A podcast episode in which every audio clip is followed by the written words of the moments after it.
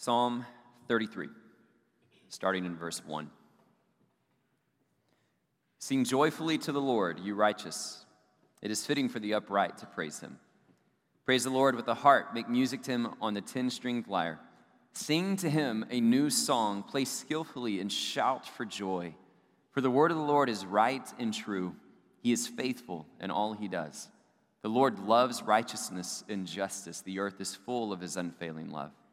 By the word of the Lord, the heavens were made, their starry host by the breath of his mouth.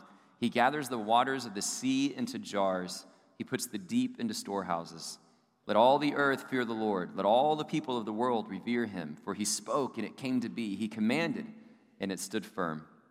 The Lord foils the plans of the nations, he thwarts the purposes of the peoples. But the plans of the Lord stand firm forever, the purposes of his heart through all generations. Here are our focal verses for today. Blessed is the nation whose God is the Lord, the people he chose for his inheritance. From heaven, the Lord looks down and sees all mankind. From his dwelling place, he watches all who live on earth. He who forms the hearts of all, who considers everything they do. For no king is saved by the size of his army, no warrior escapes by his great strength. A horse is a vain hope for deliverance, despite all its great strength, it cannot save. But the eyes of the Lord are on those who fear him, on those whose hope is in his unfailing love, to deliver them from death and keep them alive in the famine. Praise be to God for his amazing and glorious word, this psalm that has been passed on from generation to generation for thousands of years that points us to the salvation and the hope and the deliverance we have in Christ our King. Let's pray. Father in heaven, we thank you for an opportunity for us to embrace this Advent season in a way that awakens our hearts to the salvation that is offered in this manger scene. God, and I pray that it would be so profound, that it would be so real, that God, it would be something that forever changes us, even in this moment now, God, as we prepare to embrace your word, embrace this truth, and embrace this Advent season, God, that you would speak to each and every one of us exactly where we are. God, that your spirit would, would fill this room. God, that we would be in awe of who you are, and we would receive the hope of our salvation and bring you the glory you so richly deserve. We pray all these things in Jesus' precious and holy name. Amen. Amen. December 22nd, y'all. The countdown is in its final stages. And uh, as you can see, uh, there's, it, it's taking its toll on people. You have uh, Matt that's out a little bit today, not feeling good.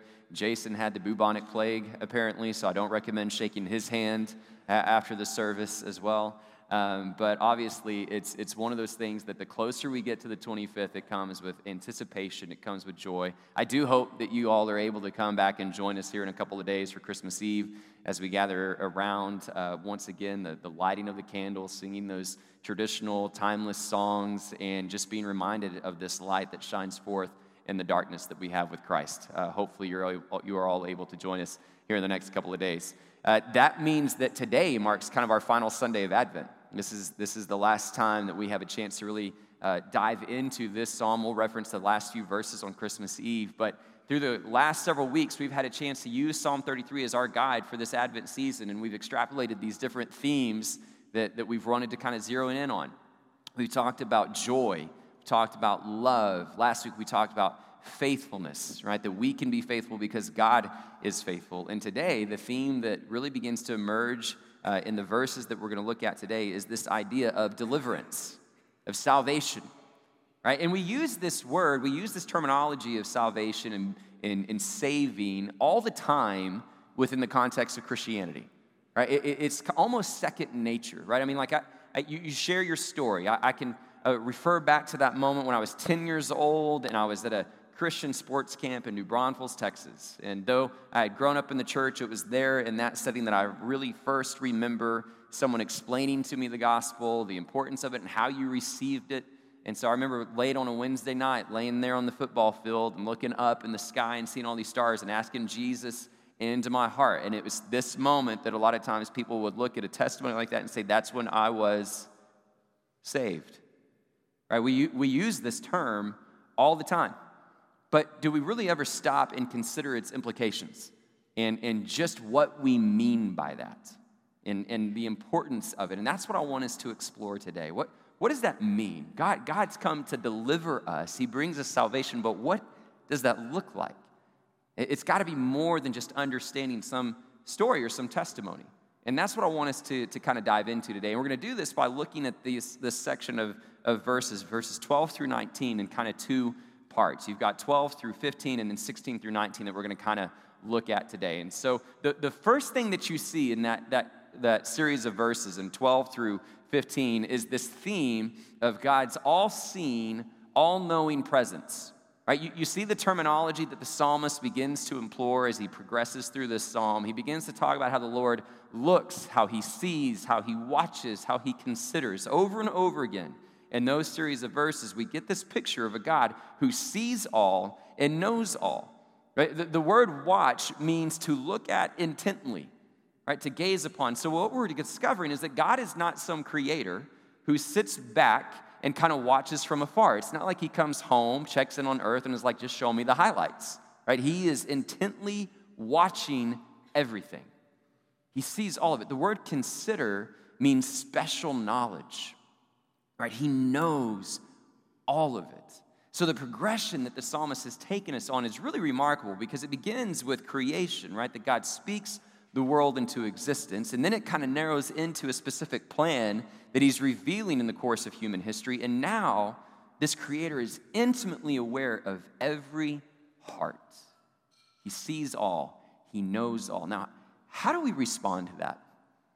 How does that make us feel? It's an interesting thing to think about when somebody knows everything, sees everything that we do. A lot of times when we think about this in real life circumstances, we would consider it an invasion of privacy, right?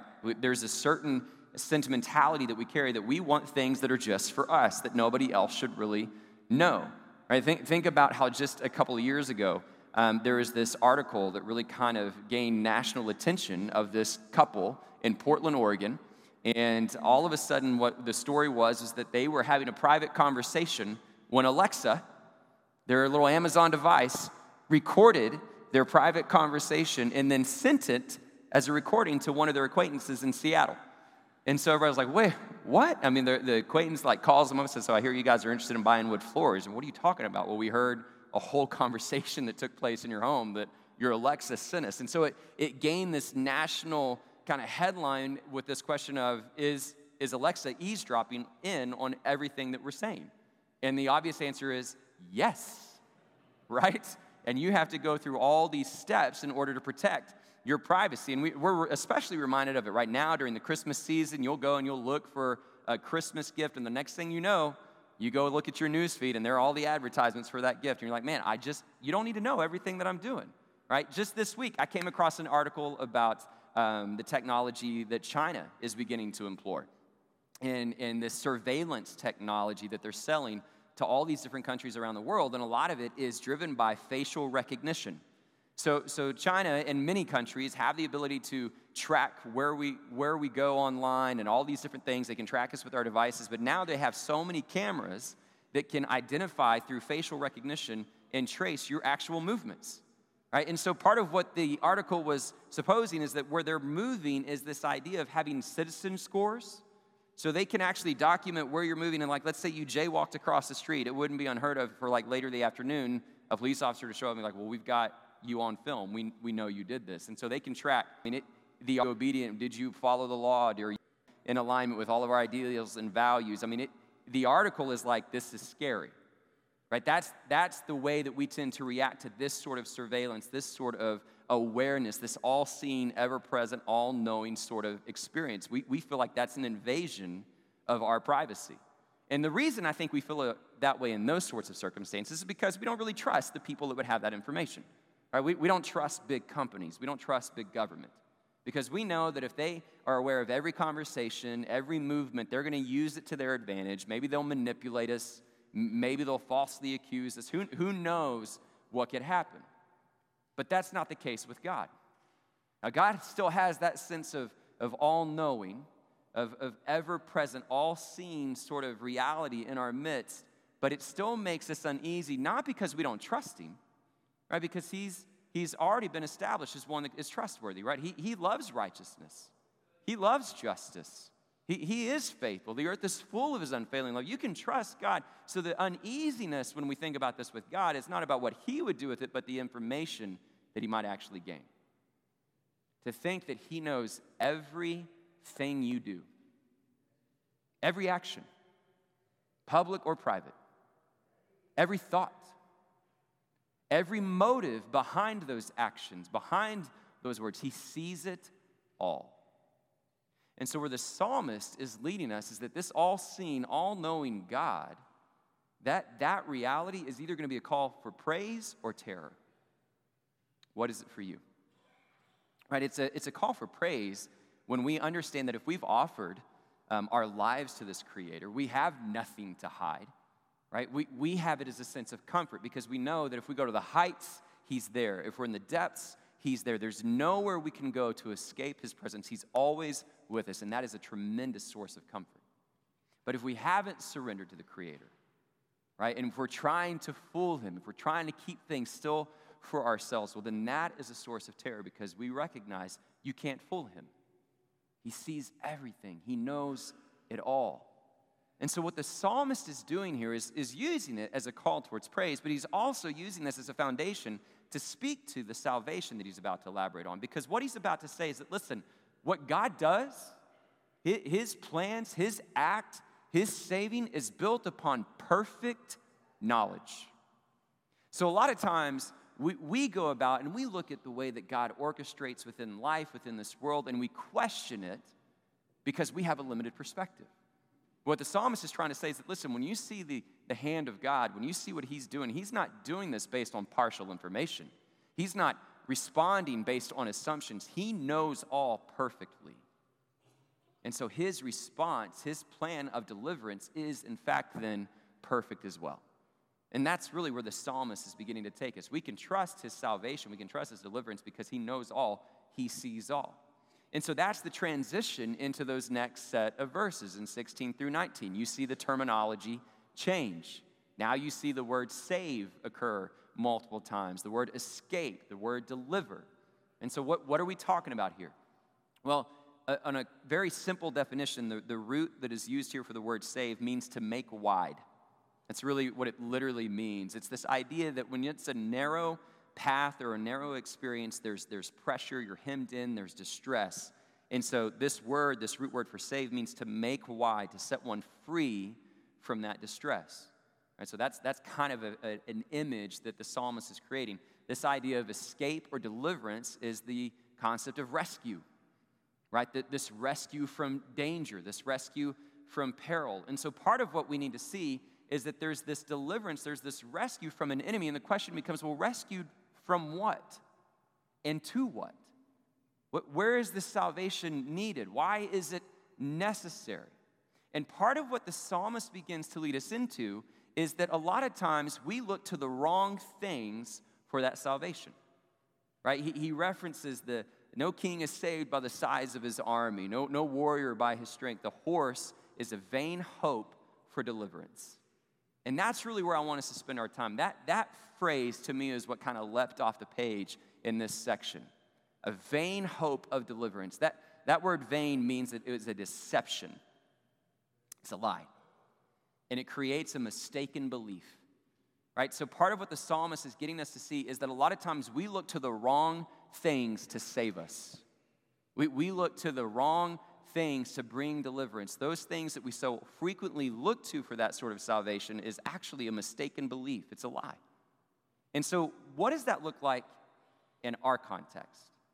Right? Obviously, part of what the psalmist is referring to here is the nation of Israel being brought up out of Egypt and Pharaoh's armies being destroyed. But, but what does that look like for you and for me today? How do we really understand this sort of deliverance and how do we make sure we haven't bought into some mistaken belief or a lie? That's what I want us to explore for a moment, okay? Let, let's, let's go through some introspective work here. Um, this, this past week, I had to take my car in to get fixed.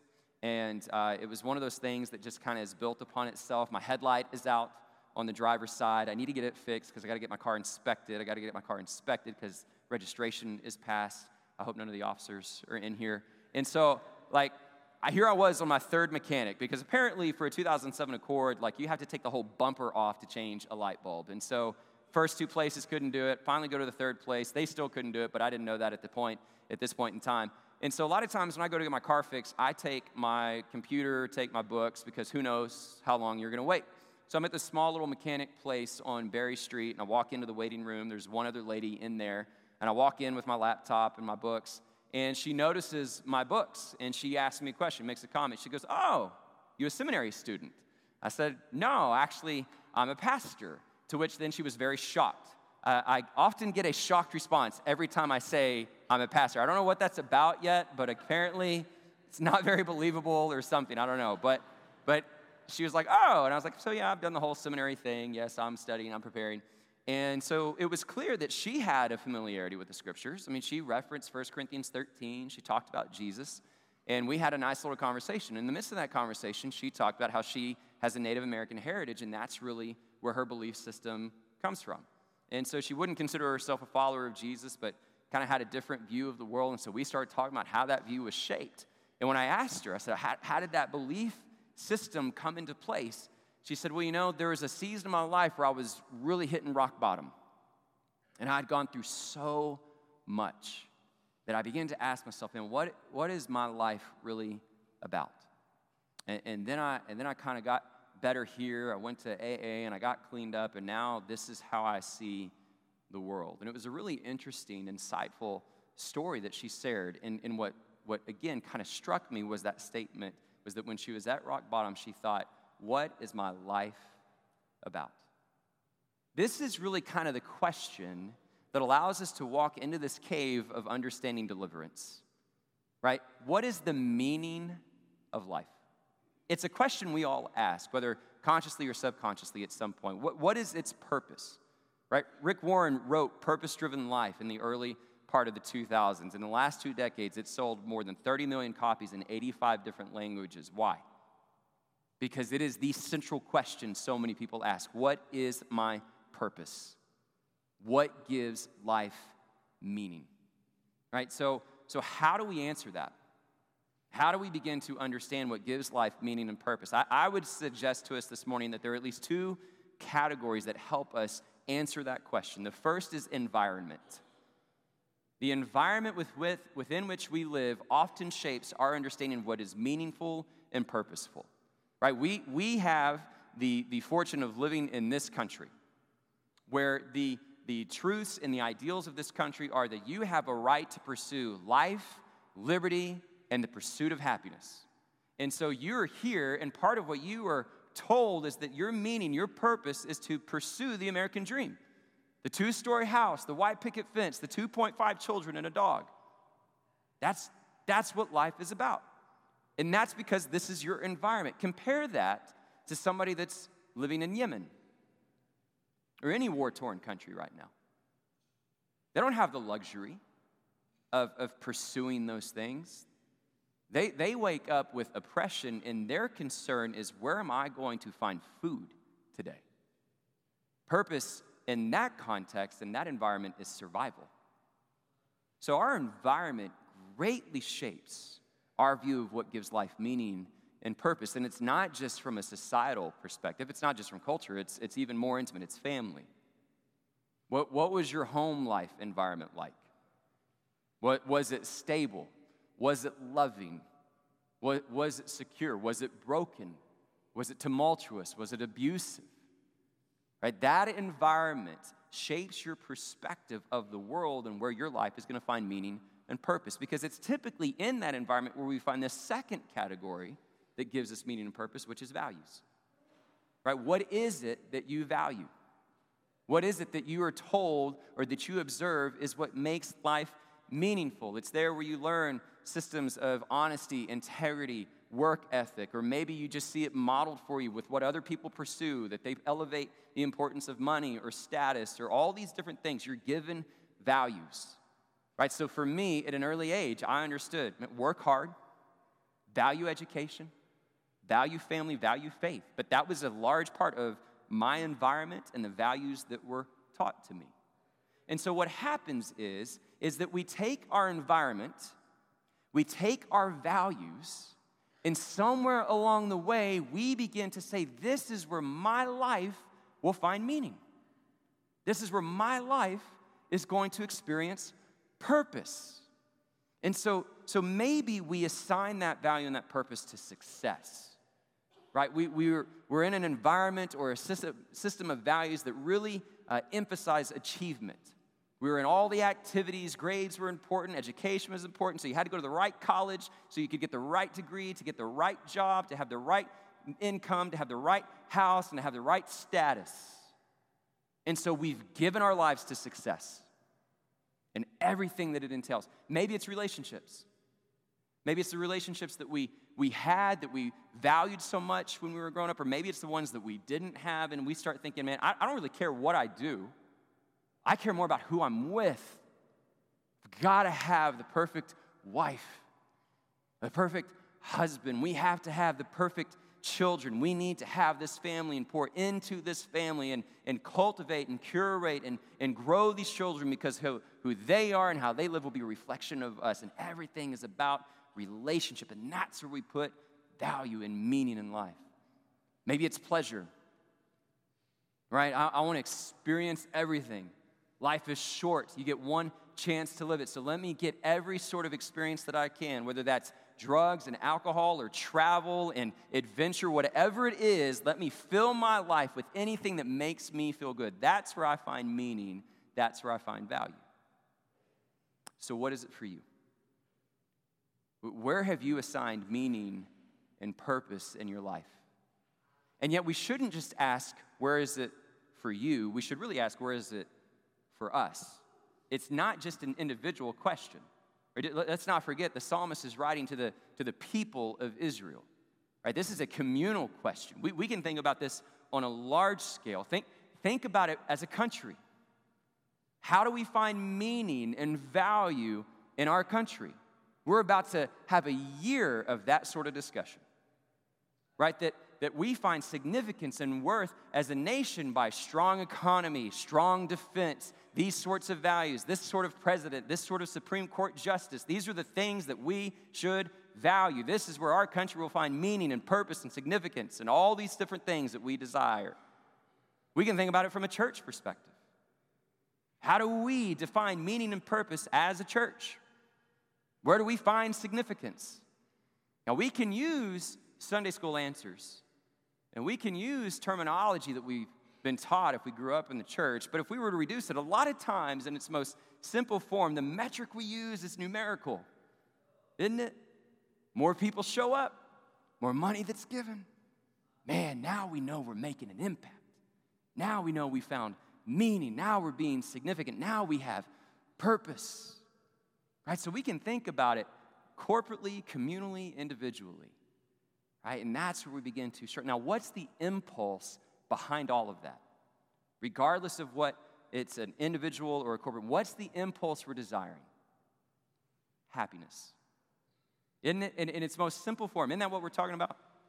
These are the things that will make me happy. As best I can tell. So I'm going to give everything I can to him. If it's, if it's money, if it's success, if it's relationship, th- this spouse will make me happy. Having children will make me happy. That's what I want. And the reason that becomes so important and the reason we pursue it so diligently is because it doesn't take long for any of us to realize that life is not guaranteed happiness. And there are many times where we go through life and we encounter a season, a moment, a circumstance in life is empty of happiness, not filled with it. And that's what we want to be saved from. Isn't it? At the end of the day, we, we see there's pain, there's heartache, there's hardship. I don't want that. Deliver me from that. Save me from that. Give me happiness. Anything I can do can, that can achieve it. Doesn't take long for us to realize how hard and how hurtful this life can be. Just this morning, I'm reading through uh, different series of articles, and I come across an article in the New York Times. It featured the story of this lady who lives in Tulsa, Oklahoma. And just a few days ago, she put an ad out on Craigslist. And this ad was right there in the midst of all these other advertisements for furniture and toys and these things. And you know what her ad said? Anyone need a grandma for Christmas. And then her little few sentences of exploration or explanation were I'll, cook, I'll cook meals for you, I'll bring gifts for the kids. And then in all caps, I don't have anyone and it hurts. And in the story, in the article, you know, tracked her down, saw a lot of different responses to her ad, some very troubling, concerning, some very heartwarming. And she basically said in her quote, she said, Look, I was just tired of feeling like I wasn't loved and I didn't belong. That, it's not hard for us to go through life and realize this hurts. Save me. For, I just want to be happy. If I can feel loved, if I can feel belonged, if I can fill in the blank, whatever it is that we begin to decide gives our life meaning and purpose, it's because we think that's what makes us happy. And so we want to be saved from a life of unhappiness and pursue a life of happiness. Here's the problem. According to Psalm 33, so many of those things that we pursue are a lie. It's a deception. It's a mistaken belief. It's a vain hope of deliverance. That success, that family, that experience will not save you. Now, here's the challenge in us recognizing that any good lie has an element of truth to it. Because the things that we think will make us happy, guess what? They actually make us happy. Right? Like you, you, you live in a country that has strong economy and good defense, you're going to enjoy that. You have a church that's thriving and growing and more money's given, you got all these resources to give to me, you're going to enjoy that. You, you have a good career and a, and a nice home and good you're going to enjoy it. There's going to be happiness. So it's easy for us to say, this is what life is all about. It's working, and not realize we've bought into a lie. It's happiness but it's a cheapened version of happiness. You know what it is? It's the dollar store. My kids love the dollar store. Uh, we, we, go there semi regularly. It's kind of like an, a, an, incentive, a reward thing for them every once in a while. And, and who, how could you not like the dollar store? I mean, you walk in and here's this whole row of toys.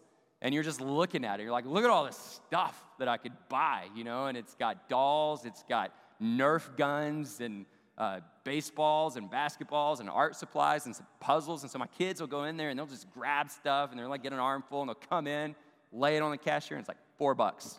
They're like, yes, you know? Who doesn't love that? It's amazing. It's a truly happy, joyful experience. But just like a month ago, uh, we had taken a recent trip to the dollar store and we come home and Annabelle, it's like starting to click. And she looks at me and she goes, You know, Dad, I've noticed a lot of the stuff we buy at the dollar store it breaks pretty easily. I was like, really? Huh. She goes, yeah, and some of it like doesn't even really work. And I was like, yeah, really? And I decided in that moment to go ahead and explain to her the, the reason behind that phrase, you get what you pay for, right? That's life. Is it not? And we, we walk into life and we go, look at all this stuff. I can have success. I can have family, I can have uh, material things, I can have experiences, and it's all good and it's actually happy. But at some point, it will fail you, it will break. And you'll discover this is a cheapened version of meaning and purpose. This is not what my soul really longs for. I still need to be rescued. And that's where the psalmist begins to refocus our hearts. Right now, we get to see how our instinctive pull towards these mistaken beliefs needs to be reshaped by the truths of Scripture. And I love verse 12. Verse 12 to me is such an insightful way for us to make sure we have a true understanding, not of our own pursuit of happiness and our own temptation towards happiness, but what God defines as happiness and salvation.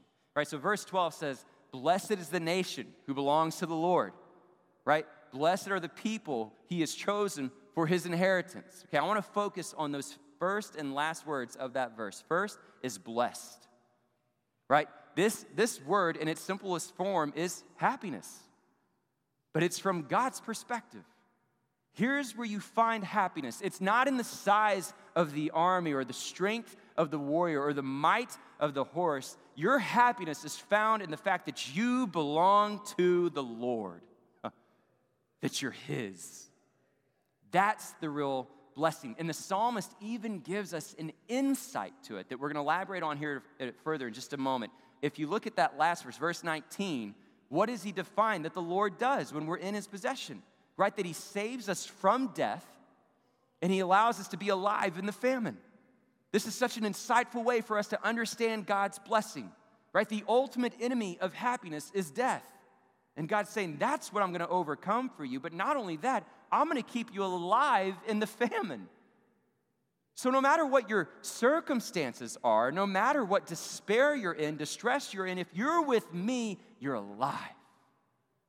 And I can keep you alive even in the midst of all that hardship. So, for you and me, we go through life and we experience heartache, we experience struggle, we experience pain, we experience the famine. And the Lord says, You're still alive with me, and you still have hope. You have hope of this victory over death. And that's where we get a picture of what sort of saving God actually has in store for us. And I love the word inheritance. I think it's such a rich and meaningful word for this psalm. Right? We, we hear the word inheritance, and what do we think? We think it's, it's a will, right? It's somebody that's, that's left some money to the, the people, their loved ones that they've left behind after they've passed away.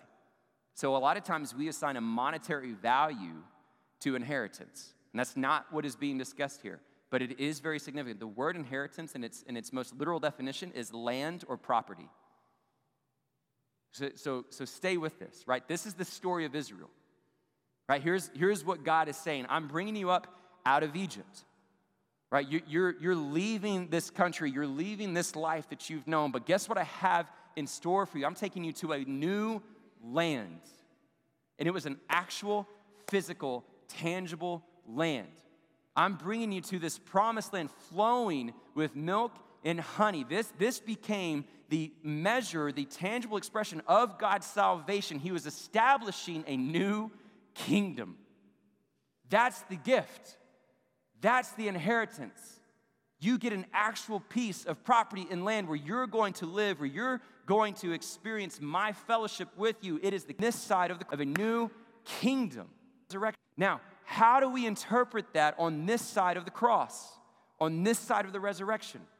See, because when we simply reduce God's saving work, that we get to be happy in life, that we get some sort of emotional experience, then we have thought far too small of what God has offered. When we think that being saved from death means that our souls get to go float in the clouds in heaven and we get a halo and wings, we have thought far too small of what God has offered. Here's what he talks about. In the scriptures, in the book of Revelation, this inheritance is described as a new heaven and a new earth. New lands, new property, new kingdom. That's what's being offered to us. Now, think about what that kingdom will be like, right? Every time you step out into creation, and you experience the majesty of this earth and you take in the glory of a sunset or a sunrise or you're in awe of the majesty of the stars or you just gaze at the wonder of the mountains all of it as glorious as it is is still subjected to death and decay. So in romans paul says even creation waits in eager expectation to be set free from bondage and decay. Imagine church Imagine a new land. Imagine a new earth with all of its glory that was intended from its original design. Set free from the bondage of sin and death. Imagine that land. That's the inheritance that waits for you and for me.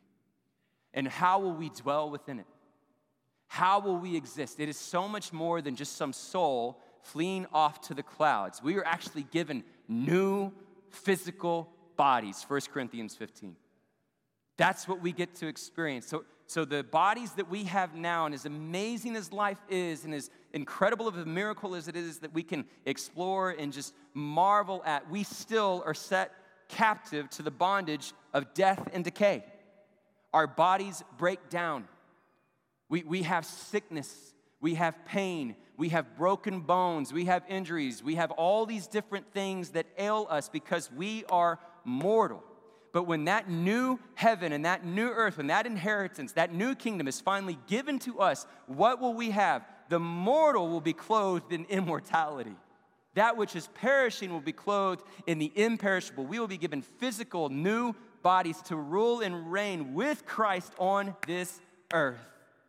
The other notion of an inheritance is that it's permanent. It's not temporary, it's not momentary. It won't break down, it won't cease, it won't quit. It endures forever. This is the kingdom that God has offered. This is what salvation means. I'm going to deliver you out of this world of darkness and pain and death and set you into the kingdom of the Son of whom I love, this kingdom of light, this kingdom of glory, this kingdom of eternity. That's the promise of eternity for you and for me. That's the deliverance that He offers. And that's the message of Advent. The King is here.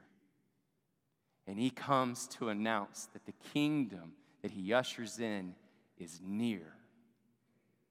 And he offers this salvation, this hope, this deliverance to you and to me. And that's the message of Advent. That's why we come in and marvel at this manger scene and the glory that beholds him. When we, when we stop and listen to the words of the angels that say, Don't be afraid. I bring you good news. Why? Because tonight a Savior is born. This kingdom, this inheritance, this happiness is near. You have the chance to set free from sin and death and walk in Zion City, there beside this glorious King. This is what he offers you. Have you received it? Let us set aside all of these vain hopes of deliverance and give everything we can, everything we have to experience the salvation that He has offered to each and every one of us. And when we sing, that's the hope that we sing of. That's the salvation that we fully long for. That's the beautiful deliverance that our souls so desperately need. May we never miss it. Let's pray.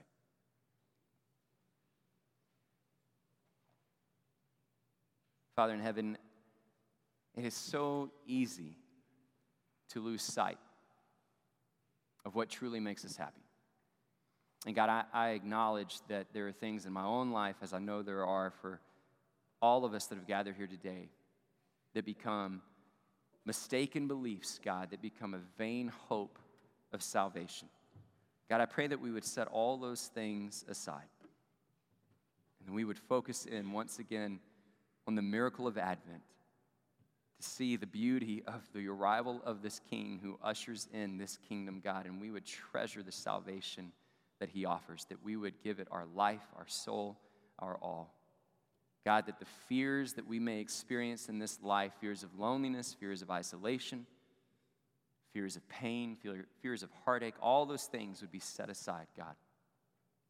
And that what would ultimately direct our steps is the hope that we have in you, the hope that we have in Christ the King as we eagerly await the fullness of this kingdom, God. May we never lose sight of it. And may it be the source of our praise. May it be the source of our comfort as you look in on us and you see our hearts. God, may we give them to you. We thank you for your saving work. For it's in Jesus' precious and holy name we pray. Amen. Amen.